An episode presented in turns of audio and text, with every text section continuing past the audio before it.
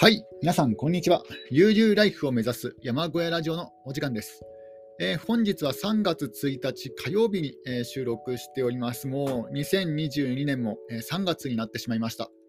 えー今日の天気は、えー曇りですね。一面白い雲に、えー覆われております。ちょっとですね、雨が降ってもおかしくないぐらいな、えー状況ではあります。えー現状報告はですね以上です。また改めてあの最近の山小屋暮らしについてのあのラジオも撮っていきたいかなとえー思っているところです。えーそれでは、えー今日はですね八甲田山から帰ってきた男の、えー本の要約の続きを、えー行っていきたいと思います。前回ですね、えー福島泰造中隊長が、えー戦死してしまいました。えー国交大付近の海戦の海戦で、えー丘でですね、まあ、機関銃で、えー撃たれて、えー亡くなられたと、えーいうことです。えー小宮府という場所ですね。えー国交大前面、老橋西方約1000メートルの小宮府という、えー付近での、えー戦闘で、えー亡くなられて亡くなられた、えーようです。えここはですねあの小さな丘になっていて、周りが平坦ですので、まあ、ロシア軍から見てみたら見てみたら、まあ、あの格好の的になった、えーそんなような、え場所だったんですね。えーそういうところで、えー戦死をされたんですが、えーまあ、ただ、えー福島中隊が、えーね、福島中隊のえ中の、えー人たちがですね、まあ、その後、えー奮戦して、山形歩兵第32連隊第10中隊が、えー一番乗りを果たしたと、えー国交大奪還作戦。そして、えー国交大東北の一角を、えー占領しました。一番乗りが、えー福島中隊の将兵だったようです。でその後ですねあのー1月29日に、えー日本軍がですね国交大に突入すると、えーもぬけもぬけの殻であったと、えーロシア軍は内部構想のもつれから、えー退却を、えーしておりました。でこうしてですねあの国交大は、えー日本軍の手に帰って、そして、えー佐賀戦線は3月の法天海戦まで、えー両軍対峙状態に戻ったんですね。でこの、えー国交大付近の戦闘で、えーロシア軍と、えー日本軍、えーどちらもですねあの1万名ほどの、えー死傷者を、えー出したという、まあ、そういった壮絶なですね戦闘だったようです。えーで、えーロシア軍のですね、あロシア軍のですね、あの冬季外政、ロシア軍の、えー冬季大攻勢は、えーなしと考えていた児玉総参謀長の作戦の誤りがなければですね、ここまでの、えー戦死傷者は出さなくて済んだかもえーれないんですが、まあ、そういったですね、あの日本の、えー日本軍のえートップの人たちのえー判断,、ま、判断違いによって、えこれだけのえ犠牲者を出してしまったとえいうことです。え山形有朋を中心とする大本営は、え福島泰造さんのロシア軍からの投棄作戦あり、そのためにはというですねそういったえ内容の論文をえ是認し、現地に対する要望資料として、開港者間の臨時増刊号を満州へ送付したものものと思われるんですね。しかし、えーつまり日本の大本営は、えー日本にいたですね大本営は、えー福島さんの論文をですねわざわざ送ってるんですよ、あの最前線に。ところが、えー大あの大本営は満州軍総司令部そのものに対してはですね終始受け身のあの姿勢でいたんですね。だからもう、え任せる任せたっていう感じだったんですよね。あのもう現地のね現場に任せるっていう感じで、まあ、それが悪い方向にねあの行ってしまったんじゃないかなと思います、今回に関しては。あそのえロシアがですねあの冬場は、え本格的に攻めてこないとねそういうふうに、え判断されたんですが、その満州軍総司令部は。えただ、大本営はですねその可能性もあり得ると思って、わざわざ福島泰造さんの論文をですねあの現地に、えー送付したにもかかわらず、まあ、こういうねあの判断になってしまって、大勢の、え日本軍の、え死傷者を出したと、えいうことです。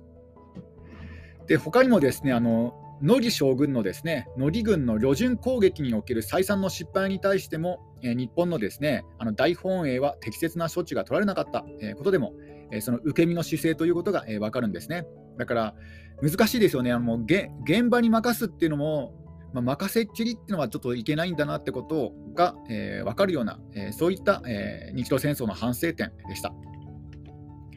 えそしてですね、あの今一つ、え問題点が、えあるんですが、それは予備隊の使用方法に計画性がなかった点ですね。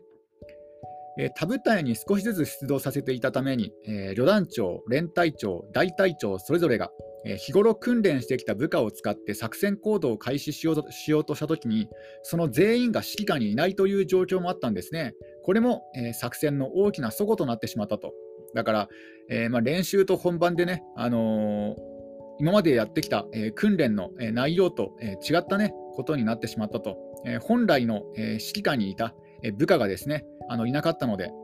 ね、ちょっとなかなか、え難しかったということですね。ちょっとドリンクを飲みます。そして、明治38年、明治38年ですので、えー、1905年、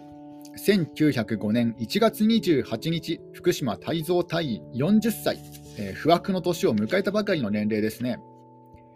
えー、この1月28日付で陸軍少佐に昇進し、そのもうその戦戦死してますので、えー、戦死したことで、あのー、戦死すると、なんか2階級特進とかなんかあるんですよね、いろいろ。えこの当時はどういう、ね、仕組みだったかわからないんですが、まあ、戦死後にですね、陸軍少佐に昇進し、えー、小6位、訓、4等校5級、えー、金、金、えっー、とですね、あの、金、金字勲章、金字勲章だったかな。えっ、ーとですね、あの金の鶏の勲章なんですが、金字勲章でよかったんですよね。金字勲章。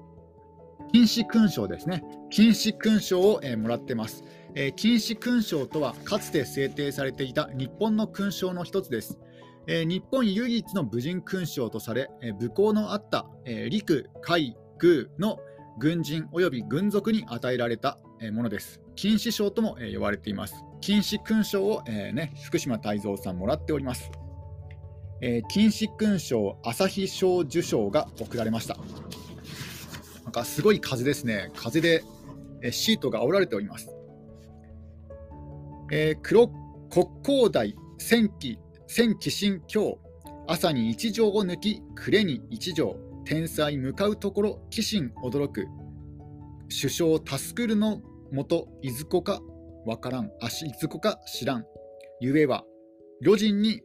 おごす。千百の兵。えー、この詩はですねあの福島泰造さんが戦死する、えー、数日前に、えー、古城市にあった時に、え読んだ、え詩で従軍記者として古城市にいた東方日報の記者、まあ、新聞記者ですね新聞記者の斎、藤武雄さんに、え送ったものです。この東欧日報というのはですね一度問題があったんですよね。あの八甲田山雪中行軍の記事で記事でですねあの誤報を書かれてしまって巨報を書かれてしまいましてでえそれが大問題になったんですけども、まあ、その後もですねあの従軍記者として東欧日報の方、まあ、新聞記者の方がですね、あのー、戦地まで、えー、赴いてますので、だからこの東欧日報と、えー、まあ、陸軍、ね、あの一時は、えそういった問題の記事を書かれてしまったけども、えまあ、こういうですねまだ、え交友関係を続けていたということが、え分かりますね。その東欧日報の記者の記者のえー、斉藤武雄さんに、えー、詩を送っております、福島泰造さん。で、えー、斉藤さんはですね、えー、添え書きを、えー、しているんですね。この詩に対しての、えー、添え書きを、え、送ってあ、添え書きをですね、していると。え、戦闘1日前に一絶を落とし、陣営を発す、発に臨み、世に送るとね、え、あります。え、戦死の前日、え、福島泰造さんが亡くなられる、え、1日前、前日にですね、1月27日に、え、読んだ詩だと、えー、思われます。福島泰造さんの絶筆になりますね。えー、2月2日、福島泰造さん戦死の内報が、えー、福島泰造さんの奥さんの喜江さんのもとに、えー、もたらされました。えー、喜江さんは弘前の実家、兄の成田虎之助に成田虎之助のもとに身を寄せていました。えー、福島泰造さんの奥さんの喜江さんは、えー、直ちに群馬県の、えー、岐阜、あの福島泰造さんのジップになりますね。えー、群馬県の父、えー、太七さんに、えー、このことを知らせました。戦地にある立見師団長にも、えー、福島泰造さんの戦死の模様を尋ねる、えー、頼りをしたためました。立見師団長にもですね、あの第八師団長にも、えー、お手紙を出したと。えー、福島泰造さんの葬儀は遺骨が山形の連隊に帰った後、ふるさとの利根川のほとり、平塚村の福神、福島家で、まあ、これはあの福島泰造さんの実家ですね。福島泰造さんの実家で行われる行われる手はずが整えられました。えー、ところが、えー、弘前のですね、私有仲間が奔走し、まず弘前で執りを行うことに改められたんですね。だから弘前の、まあ、友人たちがですね、あの弘前でも、えー、葬式を行うことにしたと、先に。で、え当時はですねまだ戦争は終わっていなかったんですが、え、師団司令部が中心となり、え、各部隊からも葬儀委員が、え、選定されました。だから師団葬扱いだったんですね。だからあの特別扱い、えー、特別な、え、お葬式だったということです。ちょっとドリンクを飲みますね。えこれはですね、あの日清戦争における業績以外にも、十和田山、八甲田山越え、雪中踏破などの、え功績に、えよるものかも、えしてません。え福島泰造さんの才能を評価し、重用していた立見師団長の意向も反映されていただいただろうと、え考えられております。えー、葬儀は3月28日、新寺町の、えー、法法恩寺で行われました。えー、儀仗兵による、えー、移住や移住ですね、あの銃の弔い銃ですね、えー、義従兵による弔い銃が、えー、福島泰造さんの第二の故郷、弘前の早春の空に、えー、轟いたようです。で、えー、弘前で、えー、葬儀が終わり、福島泰造さんの遺骨は、えー、利根川べりの、えー、実家、えー、福神に帰りました。福島県福島家でも、えー、盛大にお葬式、葬儀をというね、そういった話もあったんですが、えー、お父さんの福島大七さんが、葬儀を二度やるバカはいないの、えー、一言で、えー、取りやめになったと。ね、あのまあ、お父さんとしてはちょっとね、あの悲しいですよね。先に、先に友人たちでお葬式をですね、まあ、盛大なお葬式をね、してしまったから、ね、もう2回も葬式する必要ないだろうと、えー、葬儀を2度やるバカはいないと、えー、この言葉で、えー、取りやめになったようです。え葬儀は行われた行われなかったんですが、え埋葬の日には、え福神から墓地まで、まあ、実家から、ね、お墓まで、え300メートル余り、え行列が延々と続いたようです。え福島泰造さんの3回忌を前に、明治39年11月14日付で、え奥さんの木への頼りがえー、お父さんの大使宛てに届いております。だから、えー、福島泰造さんが亡くなられた3回忌の直前ですので、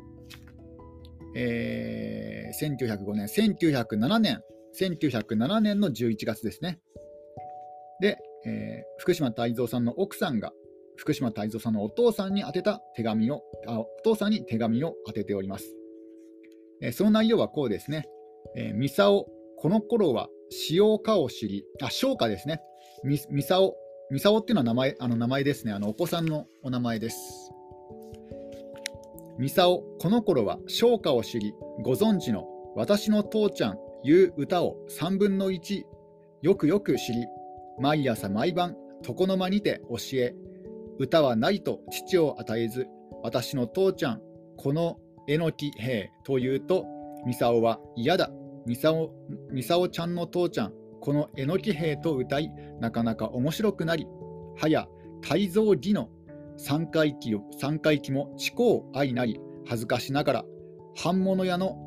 枯最速たびたび、あ、これは借金の頃ですね。反物屋のあの借金最速たびたび、私もこれには実に困り、あと残り150以上あり、実に泰造仏に対しても愛すみ申さず、弟のために宅にてはとても世話でき申さずとのこと。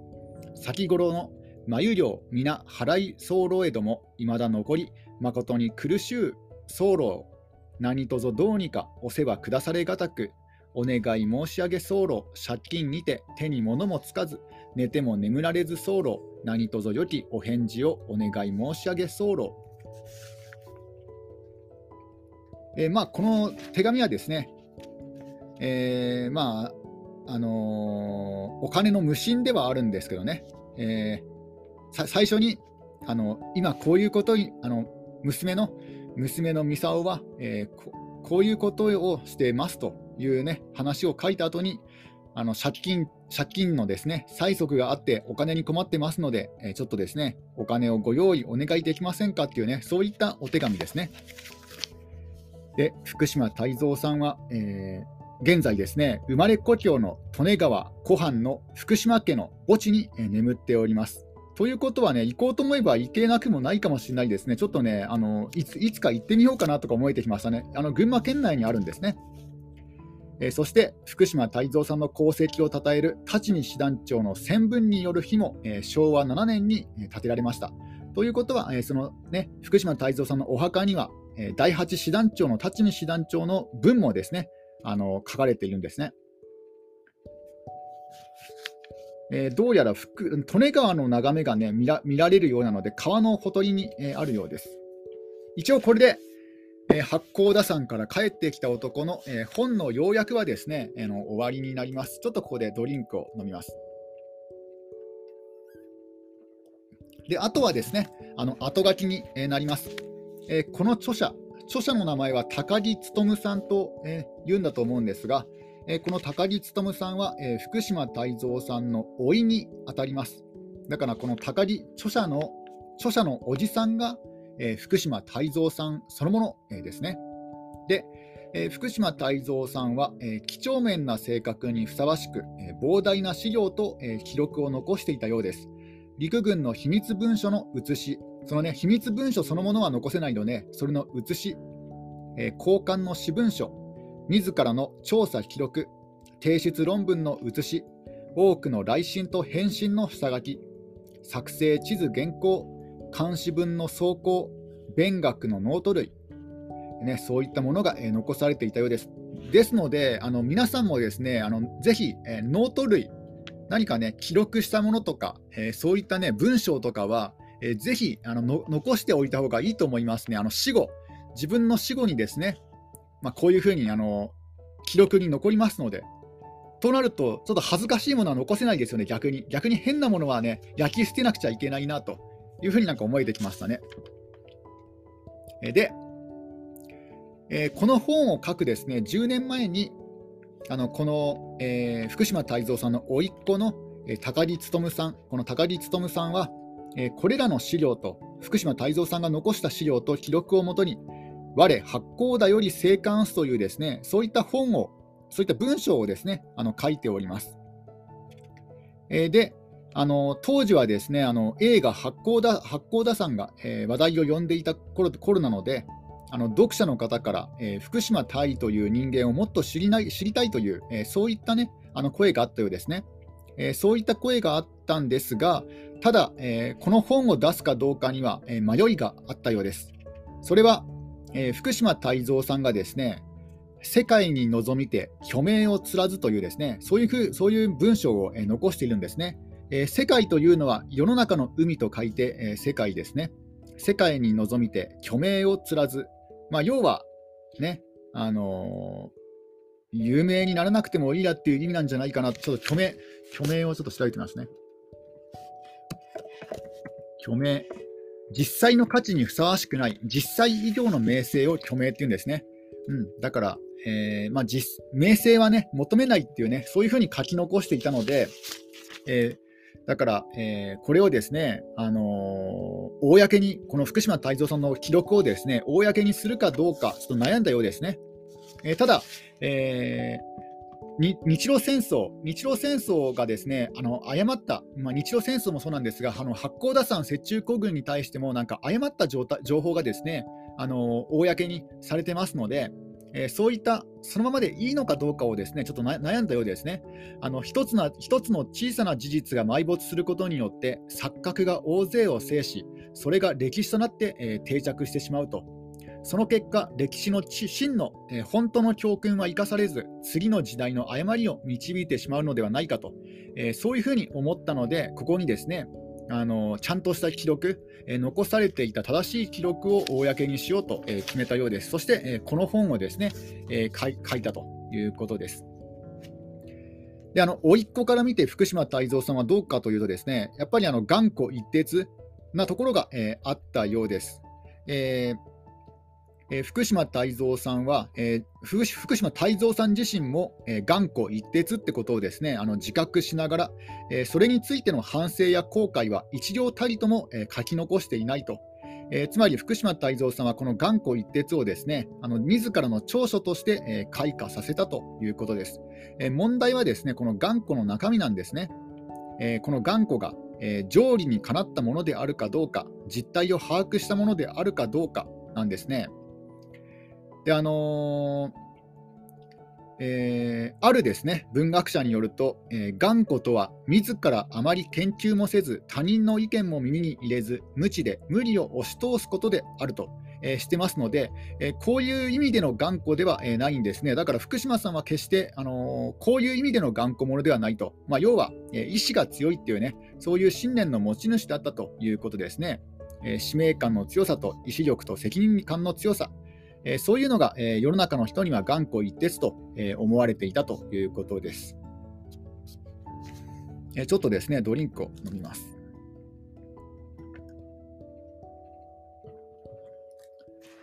え福島泰造さん、陸軍に入ってからもですね、あのあの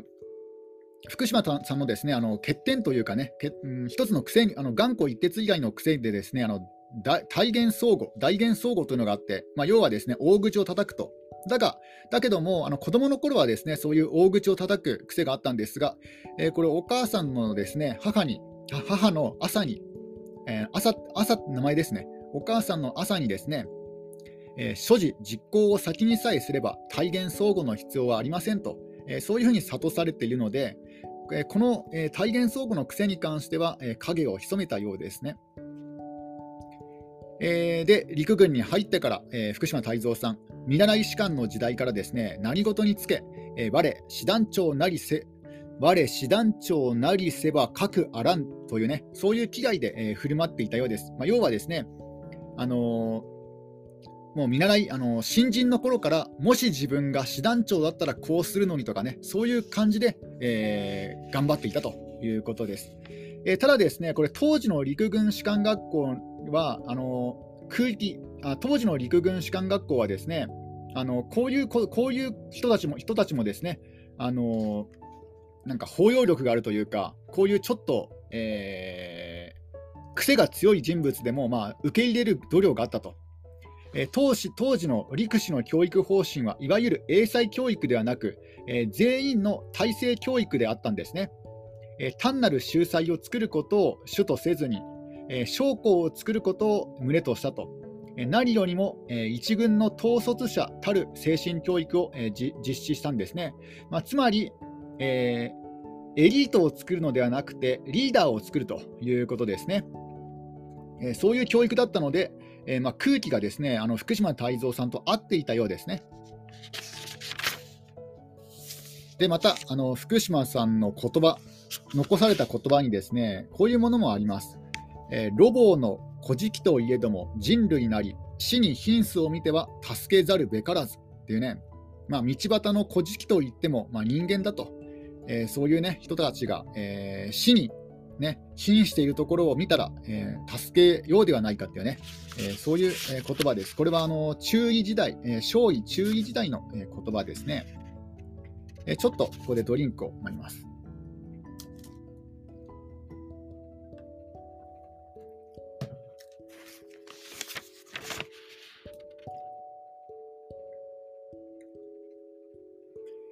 あとですね、あの福島泰造さん、論文、えー、論文、昭夷時代にですね、あの明治26年、昭夷時代に、えー、論文を書かれているんですが、えー、その中の項目で、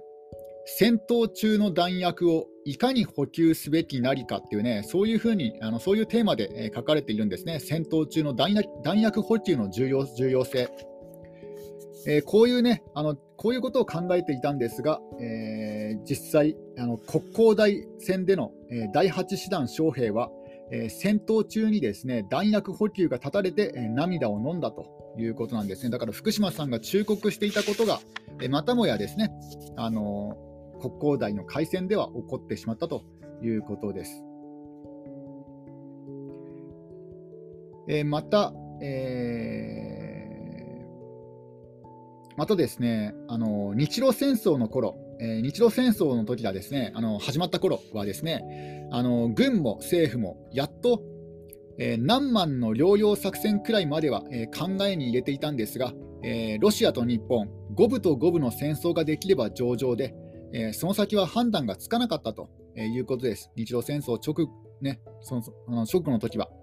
で、えむしろですね日本軍が劣勢となって、え敵の九州上陸があるかもしれないと、え元老伊藤博文でさええ真剣に考えていたんですね。だから、いかに勝つかではなくて、あの負けない工夫でもう精一杯であったと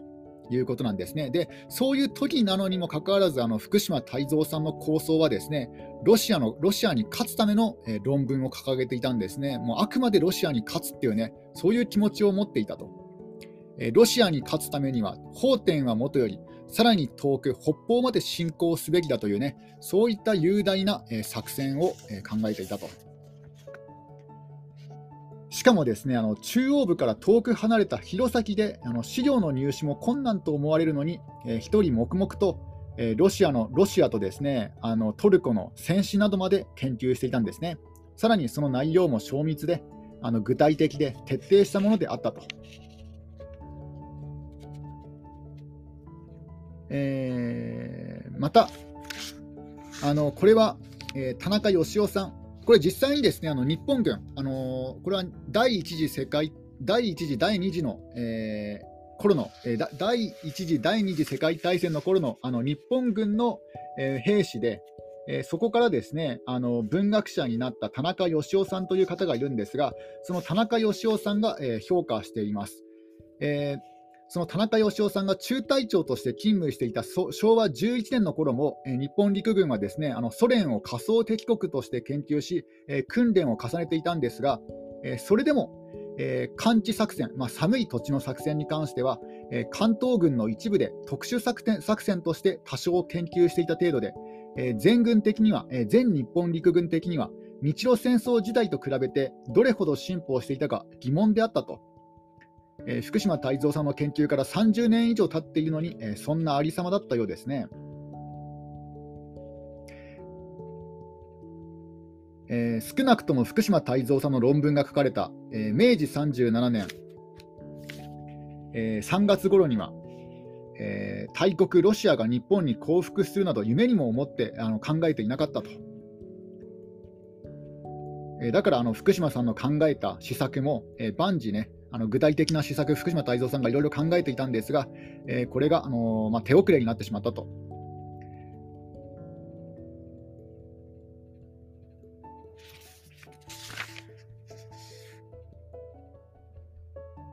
えー、しかもですね、あのこの、えー、昭和時代の日本陸軍、あの将校にとって部下部隊の指揮は、えー、本務中の本務本務なんですが、え昭和初年の、あの